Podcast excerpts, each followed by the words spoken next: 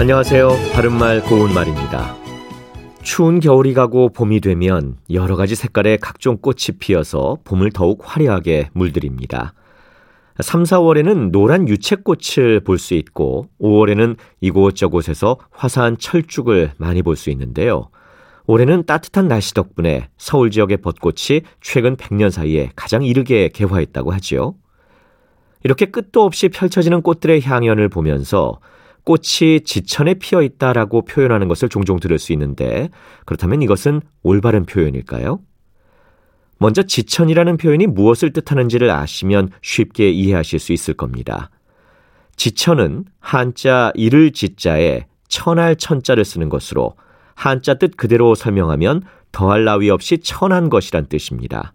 다시 말해서 지천은 아주 흔한 것을 의미하는 것이죠.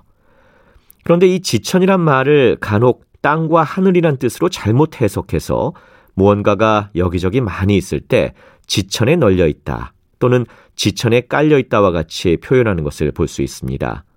이렇게 한자의 뜻을 잘못 알고 쓰면 전혀 엉뚱한 표현이 나올 수도 있는 것이죠. 정리해 보면 지천이란 말을 사용할 때는 일반적으로 그 뒤에 의로를 붙여서 지천으로라는 부사의 형태로 쓰거나 마을 뒷산에는 산나물이 지천이다처럼 지천이다의 형태로 씁니다. 바른말 고운말 아나운서 이규봉이었습니다.